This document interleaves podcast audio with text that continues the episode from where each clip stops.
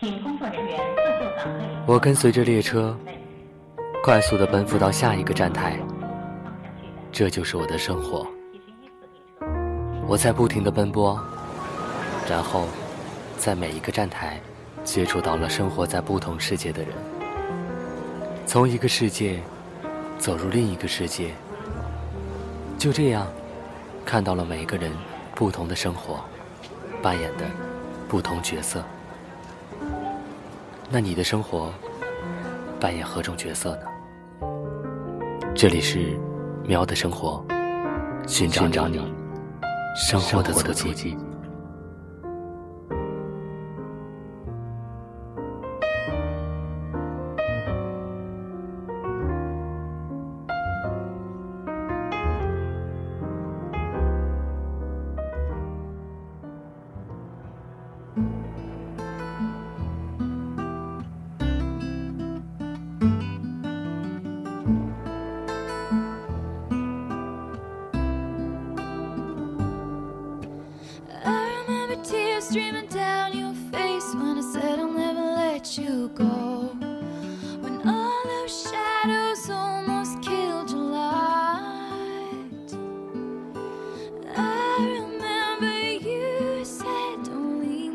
亲爱的耳朵们，你们好，这里是猫耳朵网络电台，我是今天的主播莫阳。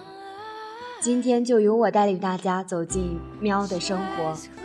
有一种战争，注定单枪匹马。他说第十七次化疗，疼得受不了，想死。两年前，她和男友一起去日本读博士，她常觉得肚子疼，有垂坠感。伴随不规律出血，去医院一检查，卵巢癌。爸妈是小城镇的普通工人，医疗费对他们来说是一笔巨大的负担，所以他选择留在日本接受治疗。日本政府对留学生有医疗补助，算是不幸中的万幸。可代价是孤独，日本签证办起来很麻烦。母亲只能几个月来一次，照顾他十几天，抹着眼泪离开。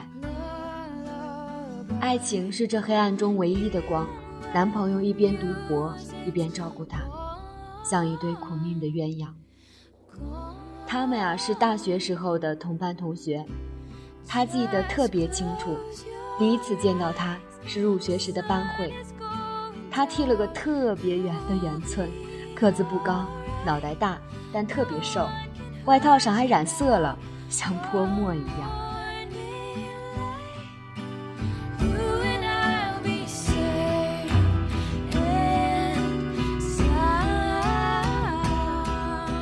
一开始是波澜不惊，见面打个招呼，随便聊两句。时间久了，他记住了他那诚恳腼腆的笑容。第二学期不知怎么的。周围的朋友都在传，说男孩喜欢女孩，而他听到的却是他喜欢他。小孩子呀，经不起这样的谣言，自然会去注意对方，却发现了彼此更多的优点。非常俗套的两人开始一起上自习，每天晚上自习完了，他送她回寝室。离寝室越近，他走得越慢，到最后几步，简直走不动。可他好像不知道有一件事叫做表白。姑娘等啊等啊，觉得这样子不行，于是挑了个月黑风高的晚上，问他以前有没有喜欢的人。他说有，巴拉巴拉说了一大通。姑娘不耐烦了，打断了他的叙述，说：“那现在呢？”他老老实实的回答：“喜欢你。”后来就牵手啦，牵手也是我主动的，他笨死了。在一起的第二年，两人吵得特别凶，三天一小吵，五天一大吵，都是为一些非常小的事情，以至于现在完全想不起来。好几次吵完。他精疲力竭，心里想：要完蛋了，过不下去了。隔了一天，他又来找他自习，书包里装着零食，好像什么事儿都没发生过一样。过了磨合期就好啦。后来两人一起考研，一起读研究生，一起申请出国，一起到了日本。他说：“以为好的感情就该这样，没什么情节，平平淡淡的，一直到老。没想到生死考验。”来的这么快。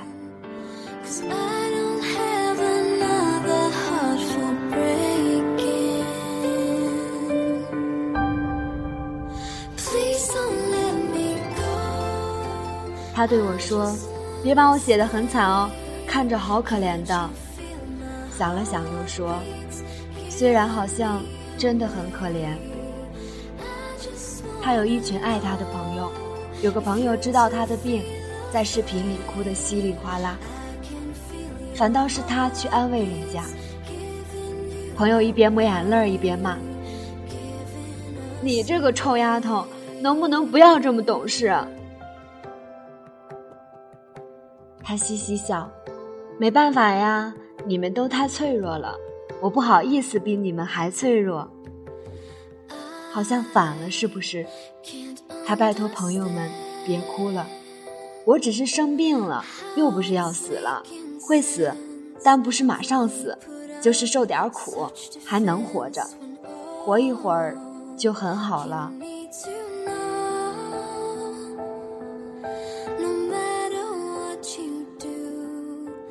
第一次化疗后，他大把大把的掉头发，梳头像梳社会主义的羊毛。有一天头发掉光了。他拍了张做鬼脸的照片，放到微博上，说把猴放出来了。他说自己的血管超细，化疗用的针头粗，每次都得扎好几次，而且只有护士长级别的才能对付得了他。他笑自己在病房鬼哭狼嚎，深深的体会到了夏紫薇的痛苦。他还哀叹。他的导师运气不好，招了个不能干活的女博士。每次见到导师，都觉得很抱歉。我听了，眼泪快掉下来。都什么时候了，还惦记着人家运气好不好？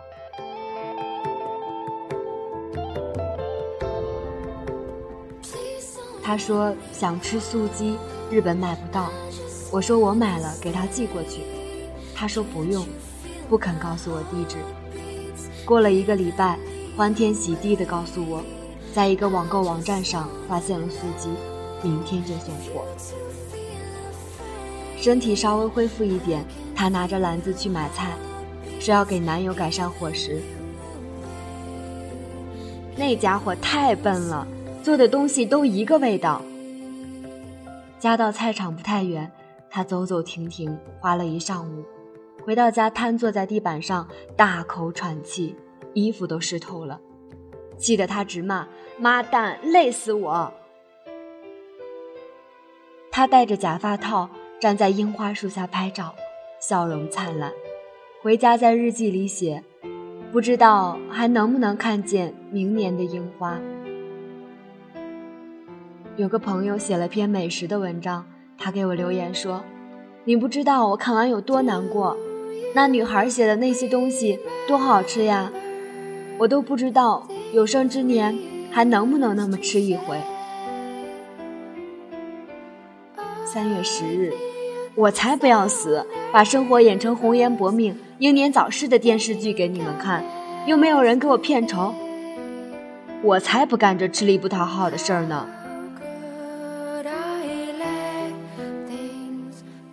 四月七日。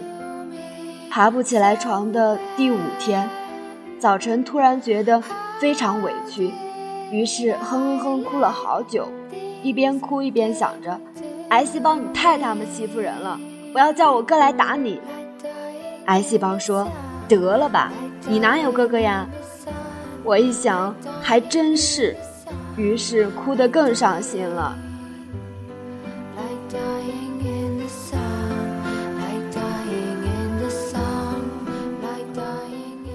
五月九日，初夏的傍晚，收了洗好的衣服，慢慢叠，感觉好像回到了读研的时光。怎么去拥有一道彩虹？怎么去拥抱夏天的风？我想念你，旧时光。用淡淡的幸福和简单的温柔去对抗巨大的病痛。若是鼓起所有的勇气，能坚持多久？结束了十次化疗，他出院了，开开心心地回到学校。直到有一天昏倒在实验室，被直接送进了重症监护。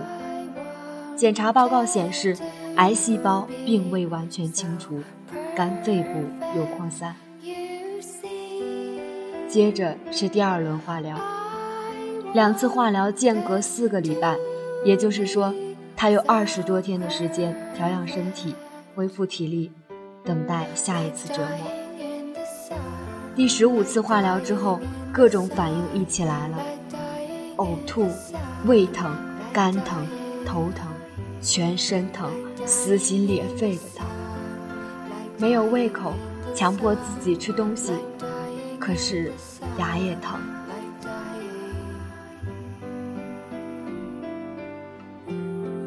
第十六次疼得更厉害，以前每次化疗完有四五天下不了床，之后就能慢慢的好起来。可这次，天天都想着明天就好了，结果每个明天都是，怎么还不好？都一个多礼拜了，还是只能坐在床上。男友去实验室了，请了好几天的假，老板要骂人的。我在网上陪他聊天，希望能转移下他的注意力，可以不那么疼一点。我安慰道：“至少有爱人在你身边，也是一种幸福吧。”过了好久，他才答复：“以前看日剧、韩剧，看到那些身患绝症的女孩在爱人的呵护下死去，觉得……”好浪漫，好感人。现在我知道，完全不是那么一回事。那样的疼发作起来，必须由你自己去承受的，别人没有办法帮你减轻，哪怕一点点。有人羡慕我，因为我的男朋友对我不离不弃。如果那也是一种幸福，我宁愿不要。我突然有一种深深的无力感。我是个局外人，除了廉价的同情和虚妄的祝福，还能给他什么呢？请不要对我说什么“再坚持一下，忍一忍就过去了，一定会好起来的”。你们不知道我在忍受什么，也不知道我在坚持什么，所以啊，你们是心有余而力不足先生和站着说话不腰疼小姐。祈祷。鼓励、加油、点蜡烛，这些对我没有任何意义。与死神搏斗的夜晚是寂静的，但我不会怪你们呀，因为我知道，有一种战争注定单枪匹马。每天下午，他都蜷在床角，像一只受伤的小兽。窗外阳光明媚，仿佛永远照不进冰冷的病房。打嗝、放屁这样顺其自然的事，都要非常努力才能做到。晚上疼得彻夜睡不着，他在黑暗中睁着眼睛，咬着床单，虚汗浸湿了睡衣。多想要个温暖踏实的拥抱，却不忍心叫醒身边的人。那天中午，他的心情灰暗透了，实在没胃口。男友又一个劲儿地催她多吃点儿，她火气上来，一扬手，一碗汤洒在床上。她吃惊地看着湿淋淋的床单，没想到自己还有力气能打翻一碗汤。男友铁青着脸洗床单、擦地板、收拾屋子，一下午两人不说话。晚饭端上来，排骨一丝一丝地撕好了。苹果切成指甲盖大，萝卜片得薄薄的，堆成小雪山的模样，上面还放了个樱桃。他的眼泪一颗一颗滴在碗里。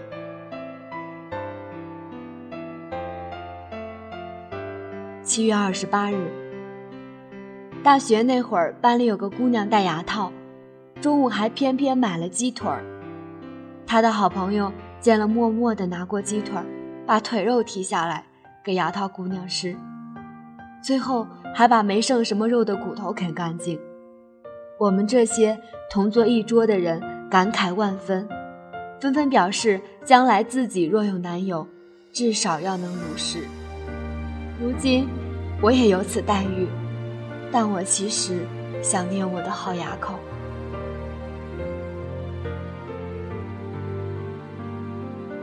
八月十二日，最近是个不太好对付的家伙，每次你们问怎么样的时候。因为不甘示弱，我都会回答，还好，不然还能怎样？不好，很累，好绝望。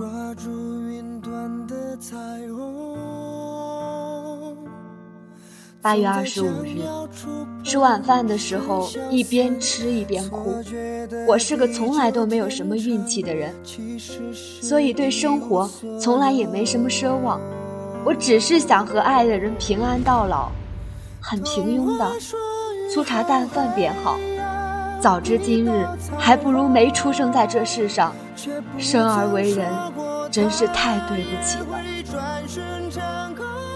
那天凌晨，他在微博上留言：“活着真的好辛苦。”之后便杳无音讯。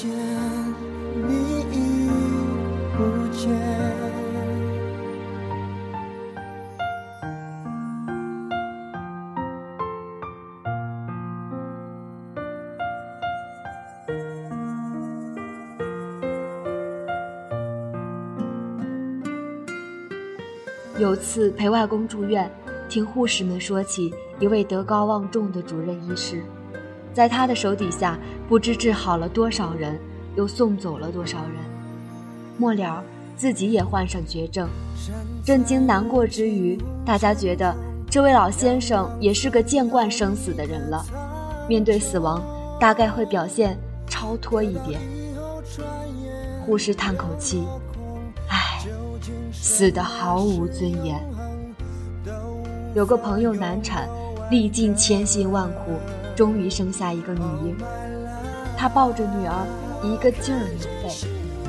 后来他说，想到二十多年后，女儿也要经历这一番疼痛，舍不得。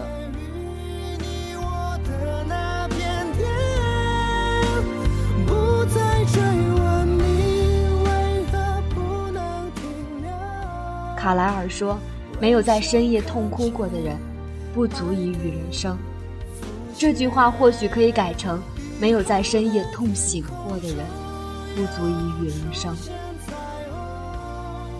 外公去世后，我在本子上一遍遍写：“天地不仁，以万物为刍狗。”人竭力想在自然规律面前保持尊严，自然说。你本就是一长串有机分子序列的组合体，有什么尊严？我每天给他写一条留言，可他却像是人间蒸发了一样。我盯着他灰暗的头像，想那笑容是否已沉寂？不是说还要看樱花吗？不是说还要回国办婚礼吗？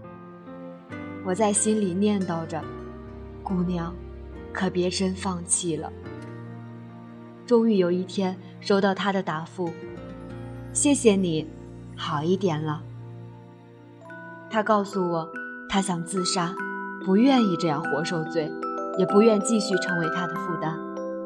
男友去实验室了，他躺在床上，专心地想着死，连从哪扇窗子跳下去都想好了。晚上，他从实验室回来，无比憔悴又无限柔情，忙里忙外的给他洗脸、擦身、下面条、煮鸡蛋、烫蔬菜。他看着这个为他手忙脚乱的男人，紧紧咬着嘴唇，一遍遍告诫自己：不可以再动摇了，不可以。然后眼泪无声地滑下来。他赶紧扔下手中的活儿，蹲在床前，问他：“怎么了？哪里不舒服？还是不想吃饭吗？”他终于忍不住抱着他失声痛哭。我对他说：“我舍不得离开你，我要巴巴的赖着你，赖到生命的最后一分钟。你是我活下去的欲望。活着，忍受着巨大的痛苦，还是要活下去，咬着牙，流着泪，活下去。”有一天梦见了外公，醒来时我突然明白，天地不仁并不是最终的答案。翻出了那本笔记，满页潦草的字迹，我在“万物为刍狗”后面加了一句：“已知乾坤大，犹怜草木青。”知道语言在病痛面前是苍白的，可有些话还是想对那姑娘说。有一天，你站在蔚蓝的海边，你看着樱花漫山遍野，你品尝着精致的美食，你和爱人尽情的缠绵。那时，你会感谢现在的你，给了未来的你机会。他的网名叫轩轩，喧闹的喧，渲然泪下的轩，在世间热闹处无声的流泪。不愿打扰到那些欢乐的人